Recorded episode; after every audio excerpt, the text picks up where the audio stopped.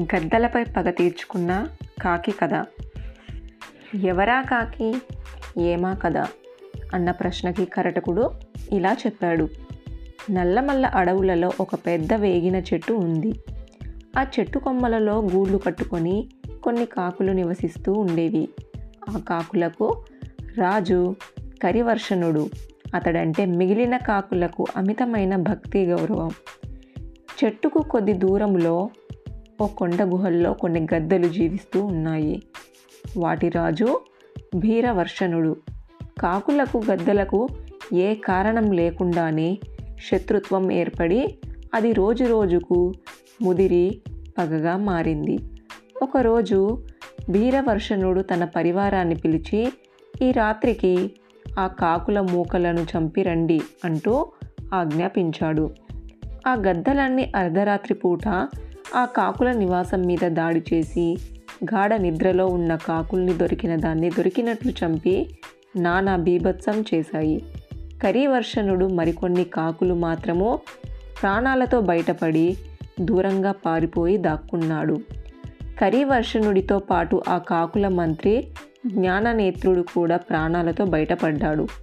అతని మనసు గద్దల మీద పగతో రగిలిపోయింది. అందుకు తగిన ఉపాయాన్ని ఆలోచించి కరివర్షణుడితో రాజా మీరు ఈ అడవి చివర ఉన్న దేవి ఆలయంలోని చెట్ల మీద కాలక్షేపం చెయ్యండి.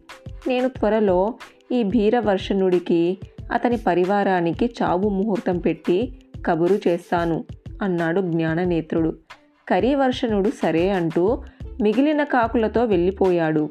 జ్ఞాననేత్రుడు చనిపోయిన కాకుల రక్తము తన వంటికి పూసుకొని ఆ కాకుల కలేబరాల మధ్య పడుకున్నాడు.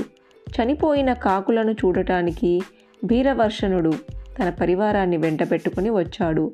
కాకుల మృతదేహాల మధ్య పడుకున్న జ్ఞాననేత్రుడు ములుగు నటించసాగాడు. అది విన్న భీరవర్షణుడు దగ్గరికి వచ్చి చంపబోయాడు. అప్పుడు ఆ కాకి రాజా నన్ను కరుణించండి. నేను ఈ కాకులకు మంత్రిని. మీతో విరోధం వద్దని సంధి చేసుకుందామని చెబుతుండేవాడిని. మా కరీవర్షనుడు వినలేదు. మీలాంటి బలవంతునితో శత్రుత్వం పెట్టుకొని మా జాతివారి చావుకు కారణమైన మా రాజు ప్రాణభీతితో పారిపోయాడు. పిరికి పంద అని ములుగుతూనే చెప్పాడు. భీరవర్షణుడు జ్ఞాననేత్రుడి పొగడ్తలకు పొంగిపోయి తన మంత్రి వద్దంటున్నా వినకుండా ఆ కాకిని రక్షించి తన కోటలో ఆశ్రయం ఇవ్వటంతో పాటు తన ముఖ్య సలహాదారుడిని పదవిని కనిపెట్టాడు. ఒకరోజు ఆ గద్ద రాజుగారి పుట్టినరోజు జరిగింది. ఆనాటి అర్ధరాత్రి వరకు విందు వినోదాలతో కాలక్షేపం చేసిన గద్దలన్నీ ఒళ్ళు తెలియకుండా నిద్రలో జారిపోయాయి.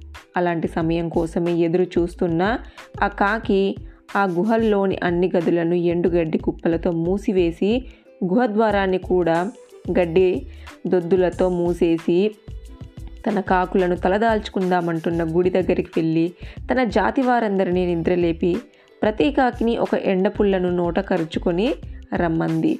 జ్ఞాననేత్రుడు చెప్పినట్టే ప్రతి కాకి ఓ ఎండపుల్లను నోట కరుచుకొని వచ్చి గ్రద్ద గుహ లోపల పడేశాయి.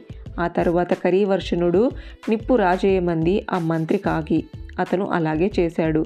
గుహల్లో మంటలు ఆకాశమంతా ఎత్తు లేచాయి. లోపల ఒళ్ళు తెలియని నిద్రలో ఉన్న గద్దలు ఆ మంటలకి ఉడికి మాడి చచ్చిపోయాయి.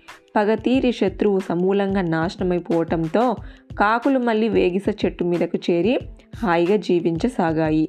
శత్రువులను ఆదరిస్తే ఇలాంటి ప్రమాదం వస్తుంది. కనుక శత్రువుకు ఎప్పుడు చోటు ఇవ్వరాదు.